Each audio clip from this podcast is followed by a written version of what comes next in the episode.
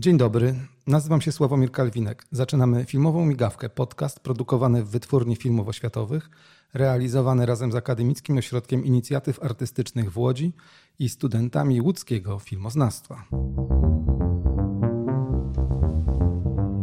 A w tym odcinku podcastu posłuchamy rozmowy z Maciejem Drygasem. Jest autorem słynnego filmu Usłyszcie mój krzyk, który tak się składa, że powstał w Wytwórni Filmów Oświatowych w Łodzi i zapisał się ten film właśnie złotymi zgłoskami w historii filmu, nie tylko polskiego, ale myślę, że światowego. E, Maciej Drygas jest również autorem reportaży, radio, reportaży słuchowisk radi, e, radiowych. Jest... Dokumentalnych słuchowisk radiowych. O właśnie, tak, jak tutaj już nasz e, gość mówi. Ale przede wszystkim dla mnie jest to człowiek, który zajmuje się techniką found footage. To jest podcast WFO. Dziękuję Maćku za podpowiedź. Dzień dobry wszystkim jeszcze raz. Dzień I dobry. Jesteśmy w tej chwili na festiwalu Dogs Against Gravity, gdzie miałeś krótki występ dotyczący właśnie tego wspomnianego found footage. Obejrzeliśmy film, który mówił o, o pamięci, która jest zaklęta w taśmie celuloidowej, w filmach, które no jeżeli giną, to ginie też pewna część ludzkości. Czy uważasz, że ty jesteś strażnikiem celuloidu? Nie, to jest, to jest, y, to brzmi zbyt y, patetycznie.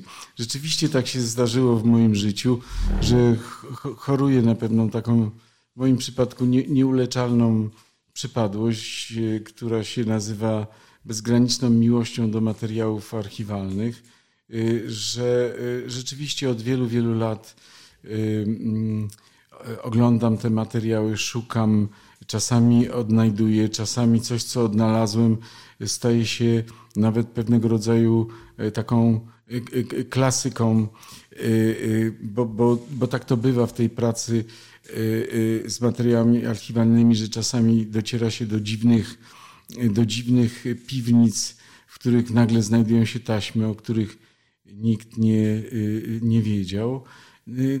Natomiast, no i, i to dzisiaj też o tym opowiadałem.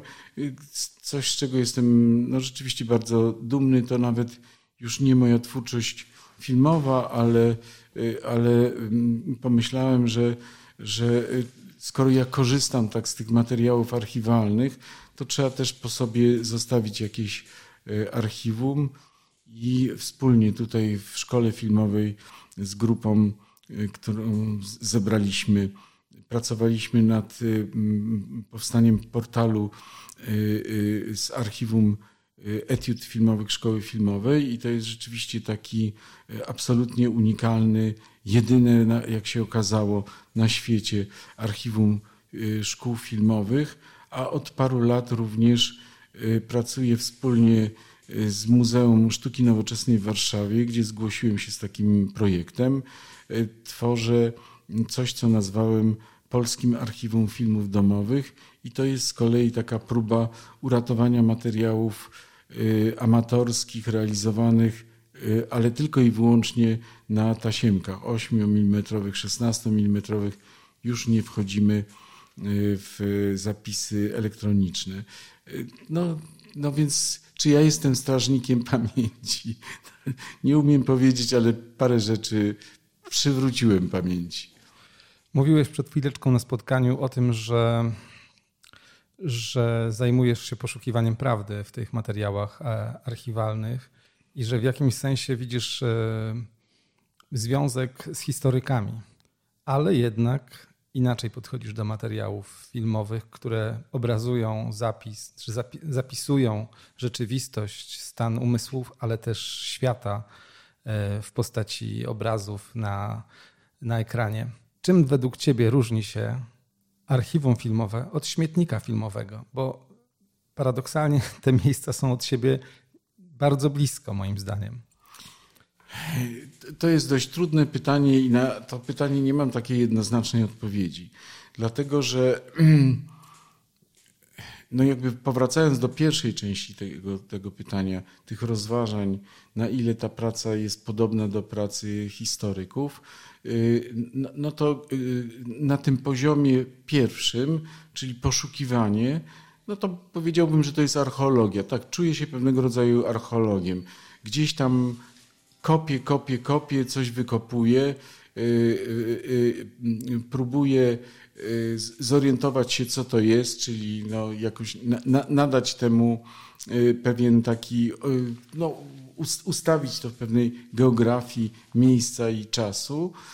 Natomiast w momencie, kiedy już używam tych materiałów, realizując film fan czyli film montażowy, film, który składa się z materiałów archiwalnych, to y, tutaj już następuje taki moment, w moim przypadku, dość silnej y, kreacji. Bardzo często dekonstruuję znaczenia tych y, materiałów, te znaczenia pierwotne, źródłowe, po to, żeby ułożyć pewien epizod, pewną sekwencję, która jest niezbędna do budowy narracji mojego opowiadania. I w tym sensie też na tym spotkaniu mówiłem, że gdzieś czuję, że są takie dwie prawdy, pomimo tego, że bazujemy na, na materiale historycznym, że historycy szukają, próbują później jakoś wiązać ze sobą fakty i rekonstruować Y, pewną prawdę historyczną, natomiast y, y, ta prawda autora w filmie dokumentalnym jest zawsze takim zabiegiem jednak kreacyjnym. I pomimo tego, że no na przykład właśnie w takim pierwszym, wydawałoby się takim najprostszym pomyśle na film fan footage'owy, ten film nazywał się Jeden dzień w PRL, usiłowałem przez wiele lat, e, szukając różnych materiałów, zrekonstruować jeden dzień. Wybrałem sobie taką datę, 27 września 1962 rok i przez pięć lat szukałem i w materiałach filmowych, profesjonalnych, amatorskich, ale przede wszystkim również w dokumentach, usiłowałem sprawdzić, co w tym dniu robili obywatele, czym żyli obywatele i czym żyło y, państwo. I ze zderzenia tych materiałów tworzyłem no, ten mój autorski y, jeden dzień, ten mój autorski 27 września, który no, mam wrażenie, że na takim poziomie metaforycznym gdzieś tam rozlewał się, y, budując pewien klimat, atmosferę dość ponurą i szarą czasów naszych y, minionych.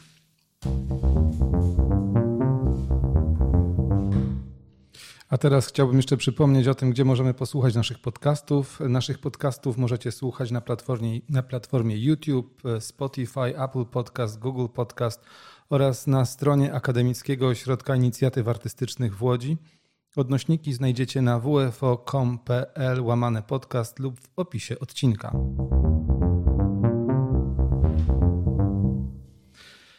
No właśnie, ale porozmawiamy też o Twojej wcześniejszej twórczości, na przykład o tym, co było Twoim debiutem, filmem zrobionym w Wytwórni Filmów Oświatowych w Łodzi, wytwórni, którą reprezentuję też, bo jestem jej wiceprezesem.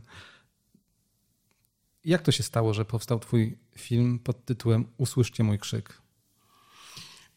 Znaczy, ja muszę powiedzieć, bo, że ja studiując, mówiłeś, że studiowałem we WGIK-u w Moskwie, znalazłem się tam dość przypadkowo, bo zdawałem do Łodzi, do szkoły filmowej, nie dostałem się, byłem tuż pod Krechą i wtedy była taka wymiana i rektor zaproponował. Jeden punkt. Jeden punkt, zabrakło jednego punktu. Tak. Ale tak to bywa w życiu. I ja wiele się nie zastanawiałem. Miałem wtedy 19 lat i taka świadomość, że wyrwę się z domu, będę żył własnym życiem. E, to, to mnie dość e, e, cieszyło. Natomiast ja studiowałem, ponieważ we, we, we WGIK-u, jak w wielu zresztą uczelniach światowych, są oddzielne departamenty. Nie ma tego mm, systemu, jaki jest w łódzkiej szkole filmowej, że studenci studiują i sztukę dokumentalną, i fabularną. Ja byłem typowym fabularzystą, studiowałem y, na Wydziale Fabularnym, jeszcze w dodatku takim trochę eksperymentalnym, bo wspólnie z y, aktorami myśmy się uczyli również przedmiotów aktorskich, grywaliśmy w spektaklach i tak dalej, i tak dalej. Więc ja nie miałem pojęcia o filmie dokumentalnym. Y, gdzieś tam zaczynałem od bycia asystentem u Krzysztofa Zanussiego, później u Kieślowskiego. Realizowałem jakiś tam swój pierwszy debiut fabularny. Później miałem parę takich scenariuszy życia, można powiedzieć, które u Wojciecha Hasa w zespole pisałem, które nie przeszły przez cenzurę i prawdę mówiąc miałem już taki moment, że no, chciałem zrezygnować z zawodu, bo nie za bardzo wyobrażałem sobie, że będę robił jakiekolwiek filmy. No, chciałem, żeby to była jakaś moja bardzo osobista wypowiedź. I nagle zupełnie przypadkowo natknąłem się na historię samospalenia Ryszarda Siwca, który w 1968 roku podczas święta dożynkowego y, dokonał y, na oczach całego stadionu, 100 tysięcy ludzi, dziennikarzy, władz, y, takiego niezwykle dramatycznego aktu. Był to protest między innymi przeciwko wprowadzeniu wojsk Układu Warszawskiego do Czechosłowacji i chociaż Siwiec płonął na oczach 100 tysięcy ludzi, to o dziwo ta historia pozostała bez żadnego rezonansu. Ja zupełnie przypadkowo w 99, w 89 roku dowiedziałem się o tym. Pytałem moich starszych znajomych, czy może kojarzą i właśnie nie za bardzo. I wtedy zrozumiałem, że, że muszę rozpocząć prywatne takie śledztwo, bo chciałem sobie odpowiedzieć na pytanie, no jak to się stało, że człowiek płonie na oczach 100 tysięcy ludzi i, i, i, nikt nic o tym nie wie. Wtedy nawet jeszcze nie marzyłem, że powstanie film, bo był, to był ten moment, kiedy, kiedy właśnie ustrój powolutku się y, y, kończył i właściwie no nie wiadomo było jeszcze w jakim kierunku to będzie zmierzać. I napisałem taki synopsis, to był taki zapis jednostronicowy pomysłu tego filmu. I przyszedłem, no, chłopiec z ulicy, do wytwórni filmów oświatowych. E, wtedy powstawał przy wytwórni filmów oświatowych y, zespół filmowy Logos, którego szefem był nieżyjący Władysław Wasilewski. On przeczytał tę kartkę i powiedział, że muszę to e, robić.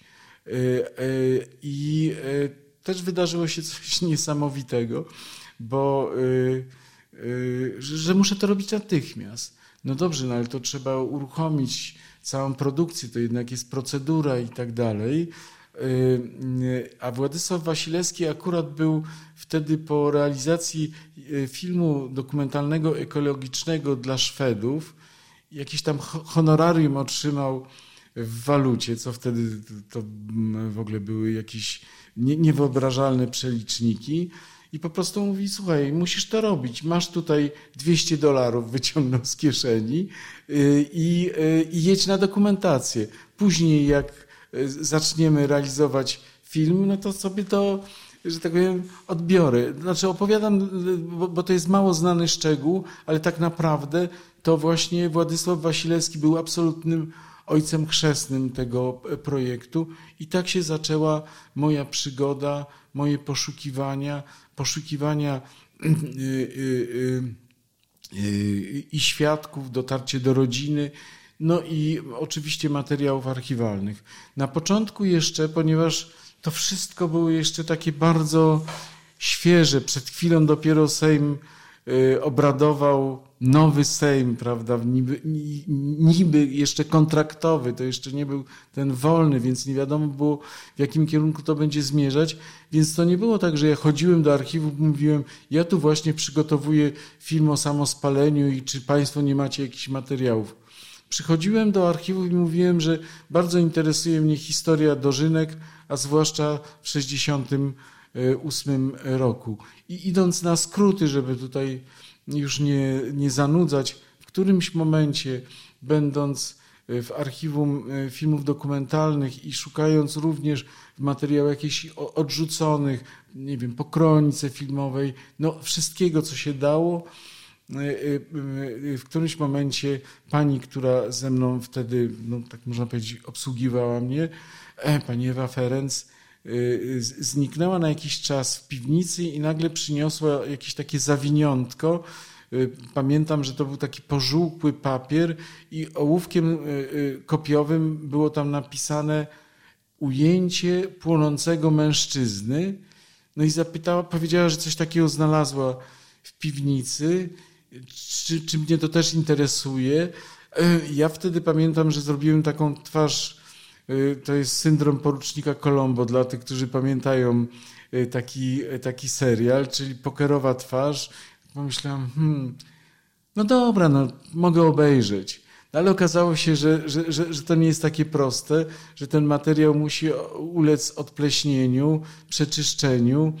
Ja przez tydzień czekałem z wielkim niepokojem, bo w czasach PRL-owskich często bywało, że się odpleśniało materiał celach cenzuralnych i później ta pleśń właściwie zżarła cały materiał i go nie było.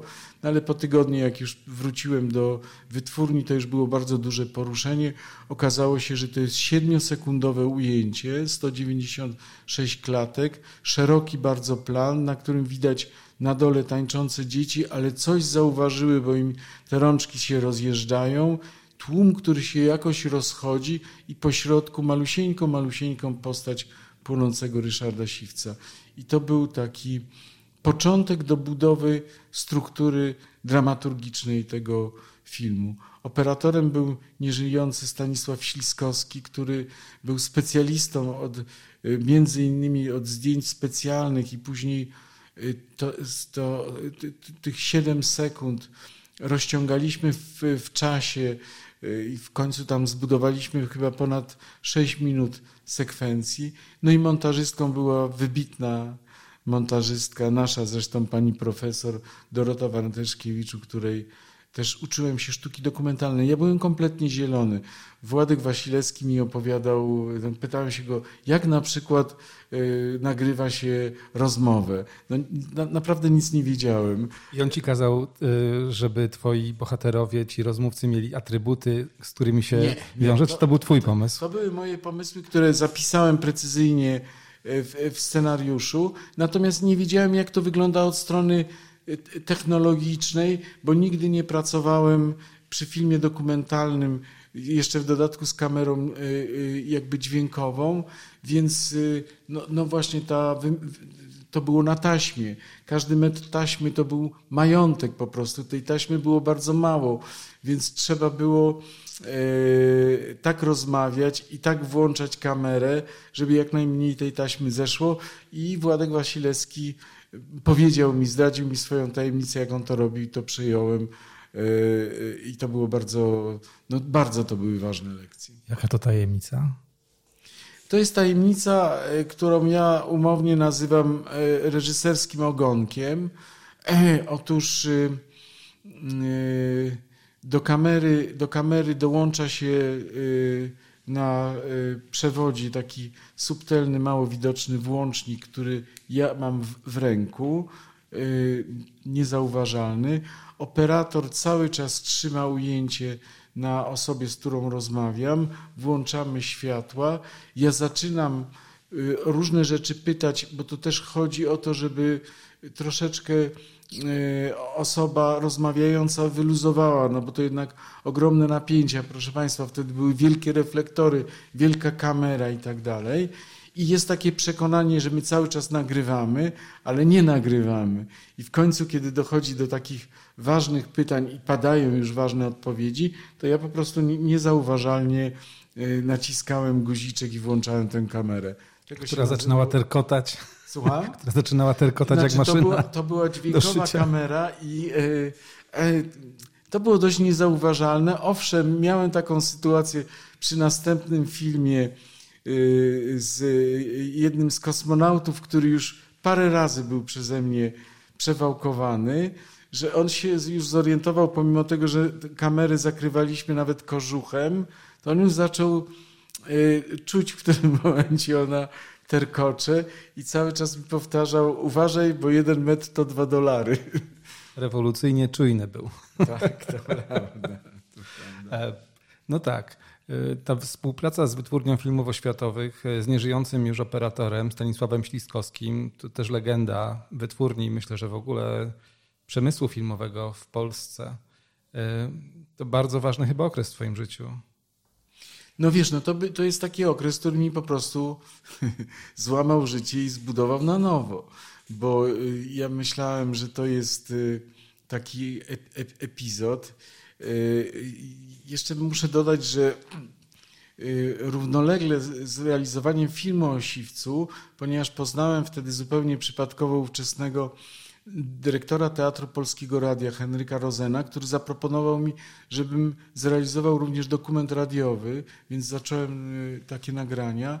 No i w którymś momencie okazało się, że tak głęboko wszedłem y, w świat y, dokumentalny, że no następny film to był dokument, no następny znowu i no od czasu do czasu dostaję takie telefony od różnych naprawdę poważnych producentów, żeby zrealizować film fabularny, że to tak na stare lata, że to byłoby tak oryginalnie i tak dalej, ale y, no już jestem zupełnie w innym świecie i, i świat dokumentu i świat archiwów pochłonął mnie całkowicie.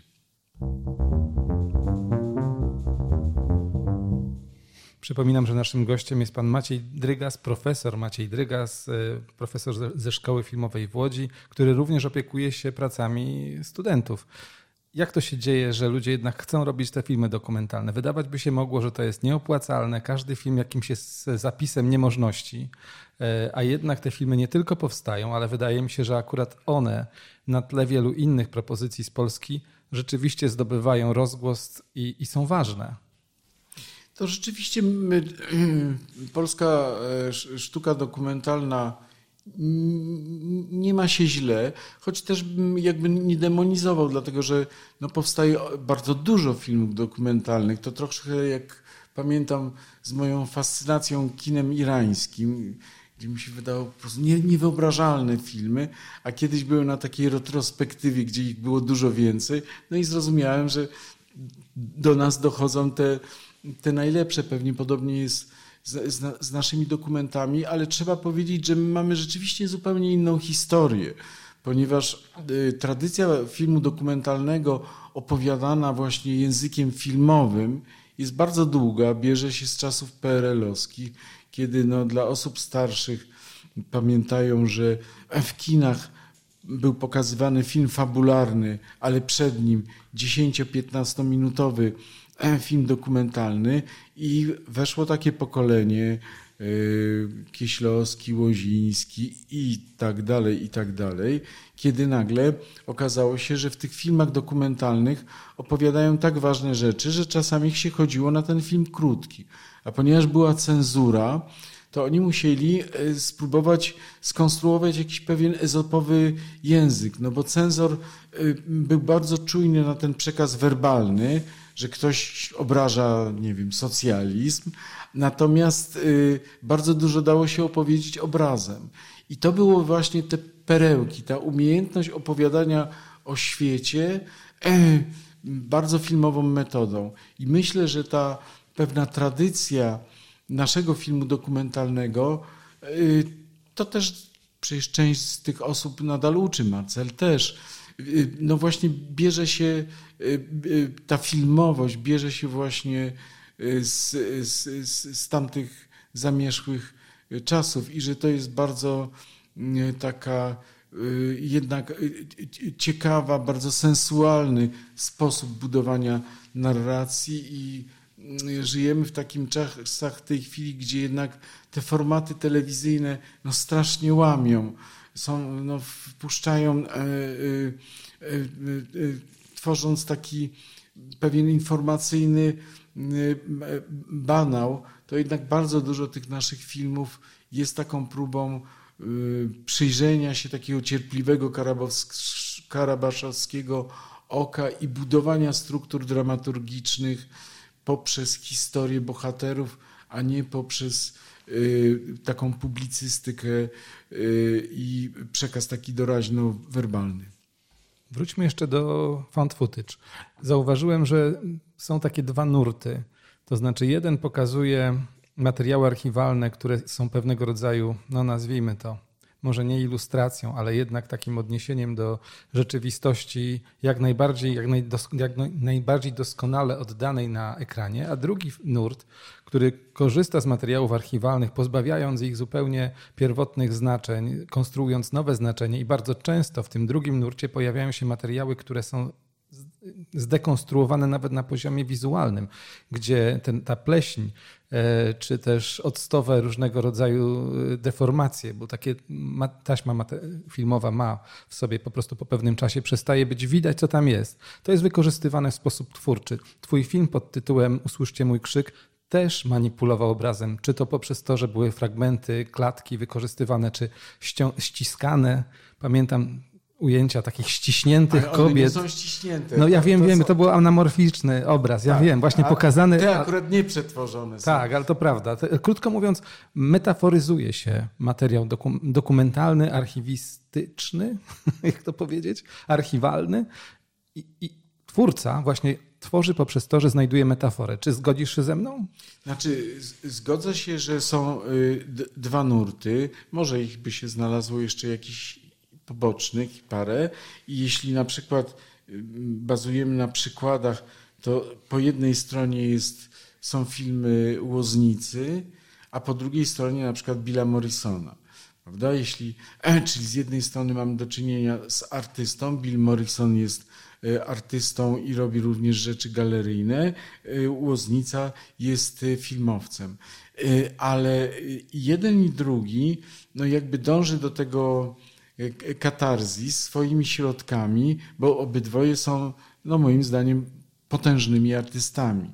I kiedy oglądam sobie na przykład, no właśnie ten jeden z ostatnich filmów Łoznicy, Babijar, który był pokazywany na festiwalu Against Gravity, który, no można powiedzieć, że ta odległość między materiałem źródłowym a przetworzonym, czyli Y, y, y, ułożonym w narrację filmową jest bardzo bliska i że właśnie mamy do czynienia z taką mm, próbą wskrzeszenia i rekonstrukcji z tych materiałów archiwalnych dramatu, który się tam wydarzył, to jednak ten film w całym takim swoim wymiarze w jakimś momencie się metaforyzuje że, że, że to jest jakaś taka bardzo dramatyczna, robi się z tego przypowieść. O, to akurat film dotyczy y, y, Ukrainy i, y, i, i, Ukraińców w czasie II wojny światowej, więc ja w którymś momencie już zaczynam sobie te wyższe piętra znaczeniowe też odczytywać.